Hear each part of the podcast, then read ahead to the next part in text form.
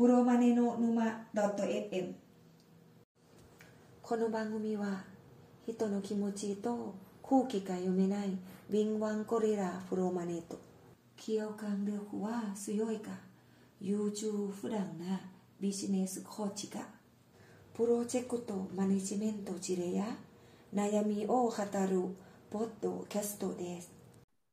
では今日も酒とタバコは自由にいただやっていただいて構いません。ありがとうございます。ありがとうございます。先週に若手ウェブ系コンサルの笹さん、うつぼのお友達ですけれども、おお招きして若手プロマネが陥りがちな悩みっていうテーマで話したんですけれども、うんうん、最後までいかなかったので、今週も来ていただくことにしました。ということで、笹さんいらっしゃいませ。よろしくお願いします。先週に引き続き。週連続ですね。はい。またあの、簡単に自己紹介してもらってもいいですか？はい、えー、笹と申します。えー、新宿の会社、中小の、えー、デジタルマーケティングコンサルタントの仕事をしています。はい、ちょっと簡単なの紹介ですみませんが、いいんじゃないでしょうかうん。そしてお相手は、ゴリさんとウツボさんですと。はい、よろしくお願いします。えー、なんか先週出てみて、なんか、さっさん周りで何かありました？は反響とか。反響、いえ、特に、あ、でも、ない あの自転車乗ったメンバーとか、あのまだ聞けてないけどっていう、結構長かったのかな あのっていう人はいますね。あの出てくれたよね、出てたよねみたいなのはあいただいてたので、なるほど。ぜひですね、あの、宣伝してもらえると幸いですと。了解です。宣伝ですね。で今日は、まあ、さこの後、うん、長くても30分以内には抑えたいなと思っているんですけれども、じゃあこれもともとさっさんからいただいたお題ということで、はい、そうですね。どんなことが起こってるかっていうのはい。を、教えてもらっていいですか？はい、えーとですね、プロジェクトって皆さんやられると思うんですけど、プロジェクトが終わって、あの振り返りですね、があるんですけども、うんその時にうちの会社はですね、KPT フレームワークっていうのにのっとって、うんあの振り返りをしてるんですね。うんなんか KPT って、なんか使ってたりしますか？いや初耳ですけど、ゴリさんは？いや、聞いたことないですね。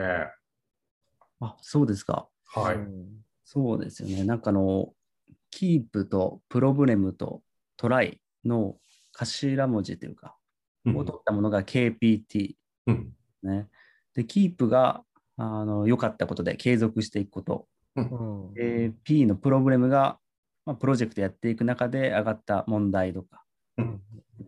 で、T、トライがあの次にじゃあどう改善していこうかみたいな。あの行動に移すためにどうすればいいのかみたいな。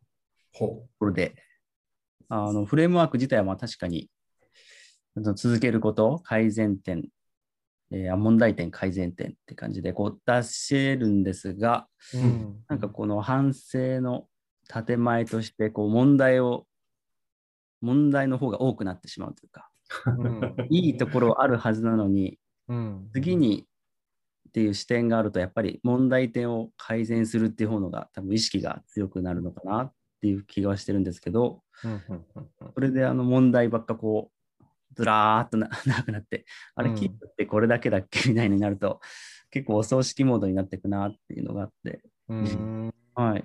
なので、なんか、ウツボさんや加納さん、あ、えー、加納さんじゃない。ゴリさん。ゴリさんですね。そうですね、すみません。あの、今、ウツボさんのニックネームに書いてある、読んじゃったんですけど、すみません、ゴリさん。はいはい。どういった振り返りしてるのかなっていうのをちょっとお聞きしたいなと思って。おお、一回その KPT に関して聞かせてもらってもいいです？何点かはい、こう大丈夫です。わかり、わかりたいことがうん。これは基本的にはオーナーさんとかお客さんとかは含まずチーム内でやる振り返りです？そうですね、自社でやってますね。で、目的は、なんでしょうね、個人とか、えーまあ、個人の暗黙地になっていることを形式地に変えるみたいな、あるいは集合地に変えるみたいなイメージ。そうです。プロジェクトで振り返って、それを一応あの部内で共有するみたいな名目はあったりするんですけど、うん意。外と共有の場はなくて、なんか振り返りましたで、 Slack うんリンクを貼ってあるだけみたいなのは結構あるかな。うんうんうんうんそうですね、わかりました。えっと、そうすると、効果、期待される効果とかって、あんまり明確にこう、みんな分かっていない感じですかね。うん、な気がしますね。あのそういうフレームワークがあるよねって洗い出して、で、まあ、T も一応出るは出るので、うんうん。じゃあそれをやっていこうねっていう感じですね。なんかちょっとこう温度感がないというか、うんうんうんうん。ネガティブになっちゃうなっていう感じはしてますね。ああ、なるほど。まあ確かに、大きなトラブルだったり、なんかこう、ま、まずかったなーって思うことって印象に残るから、あの、上げやすいですよね、反省点としてね。うん、それはあるだろうな。ちょっとね、その振り返りの目的っていうのが、えっと、いまいちこう、なんでしょうな、明確になってないっていうのが一番辛いんじゃないかなと、今聞いてて思いました。うん、確かに。あのでちなみにインプットとなる文章、何を見て振り返る、で、アウトプットとなる文章は K と P と T でそれぞれ箇条書きになってるみたいなイメージだと思うんですけど、はい。うん。インプット文章って何かあるんですか？いや、特になくて、その本当に、あの期間が終わったタイミングで振り返って、個人の頭の中で振り返ってうん出してる。あの時間決めて、ああ、なるほど、なるほど。はい。えー私的にはそれはあんまり好きではないです。っていう感,、感想です、まず。うん、どういうのが好きですか？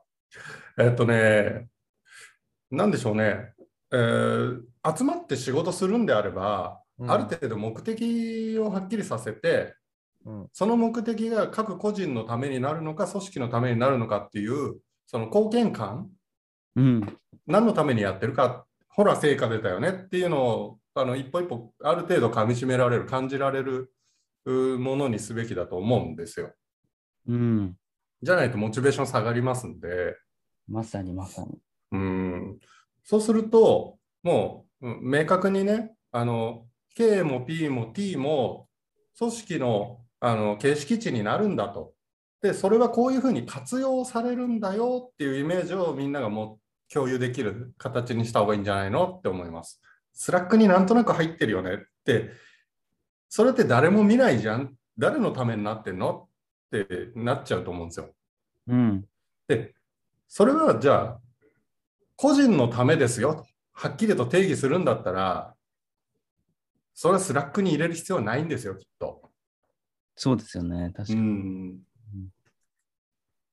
ん。と思います。いや、確かにそれ、そうですね。チームのためにやってんだっけ、個人のためにやってんだっけで、うん。多分こう曖昧な感じはして、どっちもでしょうっていう感じはあるんですけど、そこがうん。どっちもでしょだと明確性が薄れて、うん。ふんわりしてる感じはします、今。うん。うん。うん。そうですね。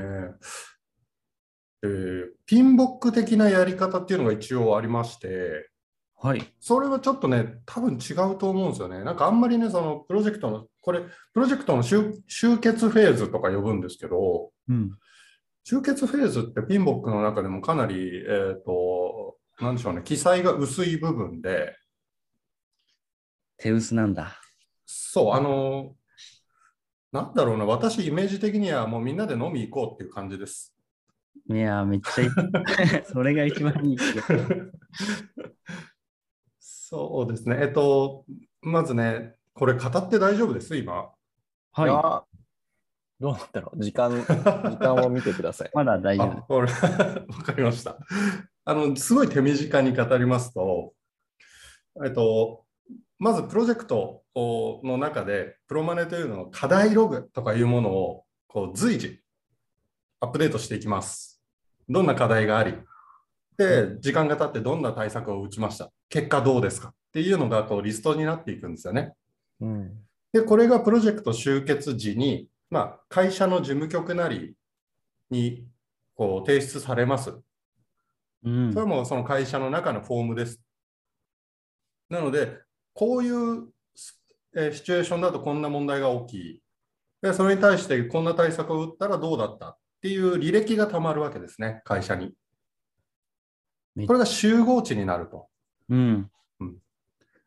で個人個人が頭の中でああすればよかったなとかこれがダメだったなっていうことをある程度形式値にして会社の集合値として貯めていくっていうプロセスがそれです。うん。社内は大体もうこれでいいと思うんですよ。で、一方でですね、オーナーさん、プロジェクトオーナーさんとかお客さんに対するセレモニーは絶対に必要ですよね。うん。セレモニはい。それは報告会という形で、まあ、こんな学びがありました。こんないいことができました。一方で、ここがこうダメでしたよねっていうところは、えープロマネがオーナーさん、プロジェクトオーナーにうん説明をする。まあ、お客さんに説明をして、締めくくって、まあ、ビジネス継続していただけますか？とかうん、やっていくっていう感じです。だから対外的な動きと対内的な動きはちょっと別になるかなと。目的が違うんで。はい。うんというイメージです。いや、わかりやすいですねうん。プロジェクトオーナー、いいですね。プロジェクト、PMO か。うん。そう、PMO っていうやつがあるといいんですけどね。あの、うんプロジェクトマネジメントオフィスという事務局が会社にそもそもあると、そこがプロジェクト文書を貯めてくれるので、うん。ね、今言った集結のフェーズでプロジェクト終わったら課題ログとかステークホルダーマステークホルダーリストみたいなものを全部渡すんですよ。うん。で、PMO がそれをまとめてくれて保管してくれます。で、次に似たようなプロジェクトがあるときに、その過去の似たようなプロジェクトのそういった文章を一通りくれるんですよ。で当然ながらね、そう、課題とか、どの時点でこんな課題が起こるんだ、じゃあ早めに手を打っとかなきゃとかが、なんとなくわかる。攻略本みたいな。すごいですね。欲しいですね。欲しいですよね。そうなんだ。はい、でこれがね、リスクのリストとかにもなあもう保管されてるので、ううん。これってもう正直ね、一個一個の会社でやんないで、日本とか世界で全部まとめたらいいんじゃないかっていうのが、ウツボさんが過去に言ってたあの意見です。そうですか。そうなんだ。はい膨大な、確かに。そう、リスク登録簿はもう、どこだっけな、Google あたりがクラウドに貯めてくれればいいのにっていう。確かに人類の英知になります、ね。そうね、ありえますよね。PMI とか組織でやってないのかな？うん、この PMO って何人ぐらいで形成されてるんですかね。どうですかね、あの会社の規模次第ですよね。うん例えば、プロジェクトが、えーと、会社全体で10個しか並走してないような形であれば、うん。おそらく1人もかからないですよ。うんうん。そううんその人がえまとめて。はいうん。あのちなみにね、PMO も会社によって、その権限の強さが全然違って、要は業務量も違うんですよね。ーうん。あの PMO からプロマネを派遣するっていうタイプの組織もあるらしいですわ。うん。そういうところは人数も当然多くなるし、あの、ものが分かってるというか、経験豊富なプロマネが PMO にいないといけないですよね。えただねうん、一方的に事務局、ただの事務局機能をやって文章を管理したりするっていうだけだったら、そのプロジェクト系の会議に出る必要もないので、うん。まあまあ、あの、簡単ですよ。確かに。そう、10プロジェクトに1人もいない、いらないぐらいになるでしょうね。その中間で、例えば、ね、オーナーさん、お客さんがスコープ外のことを言い出したときに止めてくれるとかいう、まあ、ファシリテーション機能だったり、うんうん、何かを制限するような機能があるとすると、ある程度人は必要になるっていう感じですね。うん。うんいや、便利だな。でも言ってくれると。はありますね。い。うん。すごい助かると思います。うん。まあ、実際私も何度か助けられております。お実体験で。はい。うん。話、だいぶ戻っちゃうっていうか、はいはい。変わっちゃうかもしれないですけど、うん。まあそのところで、こう、お葬式になってしまうのが、どういう時とか、どういうケースでっていうのを、ももう一回教えてもらってもいいですか？はい。そうですね。あのもちろんプロジェクトでね、良かった時は、うん。あのまあ、も前向きな感じで問題があったとしても捉えられるんですけど、そもそもこうエラーが発生して、システムのバグがこうずっと直らずに、うん。お客さんに迷惑かけたみたいな、もう誰が見ても自分でも分かってるし、チームから見ても分かってるしとかっていう 状況の振り返りうん。とかっていうのは、結構お葬式になりがちだなと思って、うん。それ分かってることをまたこう 文章化して共有するっていうのも結構メンタル的にね、きついだろうな。自分もう一回だけあったかなってところでああ、なんか笹さん自身がきついっていうか、み周りのみんながきつそうって感じなんですね。そうです。それもありますね。ううんん、自分自身も一回、あの、若い頃にそういうプロジェクトを、あ今も若いけど。はい。うーん。なるほど、なるほど。まあ、なんだろう、ちょっと当たり前っぽいこと言うかもしれないですけど、うんまあ、振り返りやるときに、まず、普通に振り返ったときに、ネガティブなことが多くなりがちっていうのは絶対、絶対これはなんか、なんでしょうね。心理としてあるので、うんそこは知っといた方がいいですよね、皆さんっていううんうんところはあります。なんで、もう、ものすごく意図的に、こう、いいことを上げていくっていうことは、絶対やる必要があると思っていて、うん。それやらないと、さっさん言ってる通り、こうダメ出し会議みたいな感じになってしまう可能性があると。うん。うんで、やっぱ順番的には、やっぱ先にやっぱポジティブなことを上げといた方が良くて、うんこうまあ、言ってくれた通り、その、失敗みたいな、ネガティブなことに向き合うには、やっぱりそれ相応の心の状態が必要になったりするので、うんまあ、そのポジティブなことを上げれば、それができるのかって言われたら、それはケースバイケースだとは思うんですけれども、まあ、少なくとも、あの、いい部分をなんか思い出したりして、あ、なんかこうできたんだなっていうところを振り返っ思い出しておいた方が、できなかったことを向き合うときのこう心の状態が作れやすいかなっていうふうには思いますっていうのと、うん。何かを指摘するときに、こう、意識するべきことってあると思ってるんですけど、うん。これなんだろうな、これ、NLP かなんかのフレームだった気がするんですけど、おこう、なんか人の信念とか性格とか考え、行為、行動とかその結果とかいうのがあって、えーっと、なんか指摘をするんであれば、今言った後の方に行った方に視点を向けて指摘をするべきだっていう考え方があって、うん。先に言ったのって、もうその人の本質的な部分なんですよ。その信念だとか、信念うん思想の部分とか、人間性の部分で、なんか指摘をするときに、そっちの方に指摘をすると、もうの人格否定みたいになっちゃうんですよね。うん。確かに。うんそうじゃなくて、まあ、起こってしまったこととか、そその人の行為、こ行動の部分、まあ、せめて、ぐらいに、まあ、ととどめておくというか、に、あの、目を向けて指摘をすると、その攻撃とか批判っていう要素が薄れるっていう考え方があって、うん。うん。そうかも褒めるときはもう、何でも褒めりゃいいんですけど、な。うん。逆に何か改める、改善してもらうっていうときは、その人の人間的な本質的な部分には指摘しない方が受け取りやすいっていうのがありますね。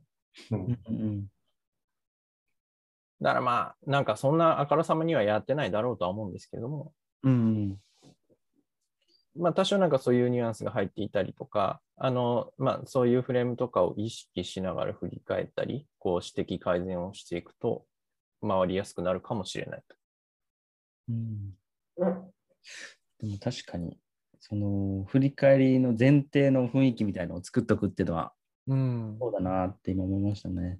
うん。それなしに多分やっちゃうと、本当ネガティブ、お葬式になっちゃうんで。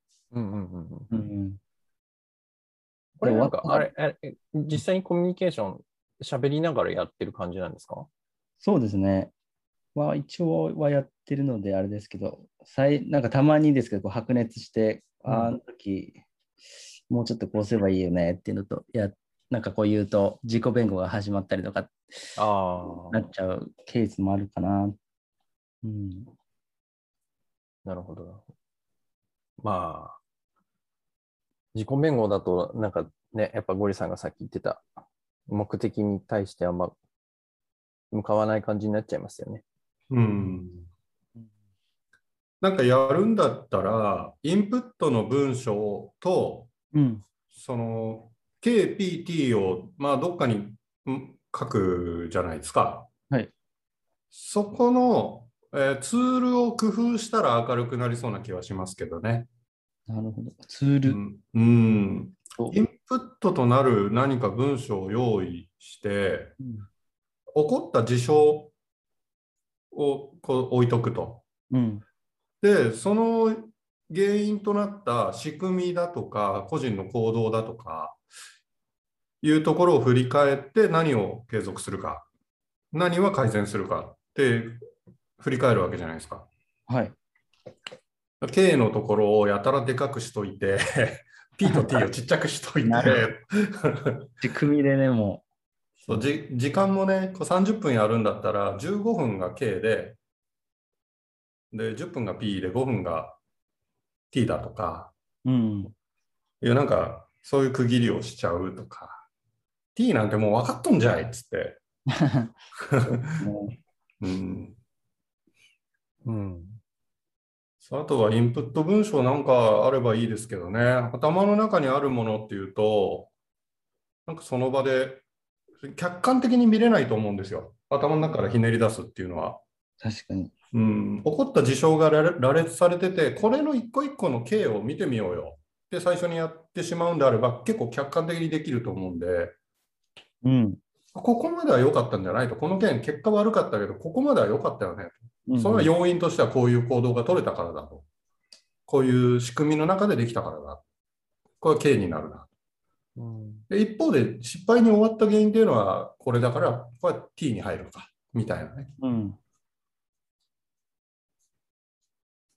そういうやり方できたらいいなって聞いてて今思いましたけどね。いやなるーほど。なるほどですね。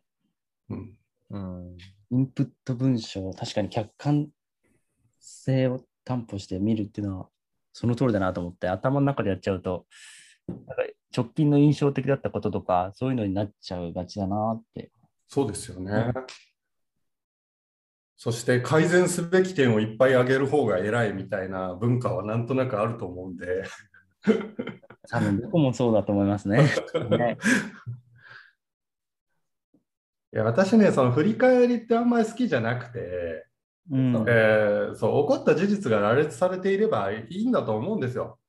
うんそれが後から同じようなプロジェクトをやる人、自分も含めて、その人にとってあの教訓として捉えられればそれでよくて、おなるほどこの、この時点ではここに気をつけないと危ないぞみたいなことが、ね、分かればいいだけだって。人間そんなに賢くないことが多いんだよな。うんので、振り返りをする必要があるっていう説がありますね。なるほどな。うつぼ、うつぼ説。うん骨折 いやー、そうか。だいぶ、あの、さあの最後、最後かわかんないですけど、ちょっと、ちゃぶ台返しをしたいんですが、ほう、ほあの、ひょっとしたらもうここだけ押さえてればいいかもしれないっていう自分がすごい好きな考え方があって、はい。えー、まあ、さっさんのところで使ってくださいとかそういう意味じゃなくて、あの、なんはいか気に入ったらなんか使えるかもねぐらいな感じでいいんですけど、うん。思想としてですけどね、あの、こ壊れているものは直すなと。あ、違う違う、間違えた。壊れていないものは直すな。うん。あと、ううまくいってんだったらまたやれ。うまくいってないんだったら違うことをしろ。うん。うん。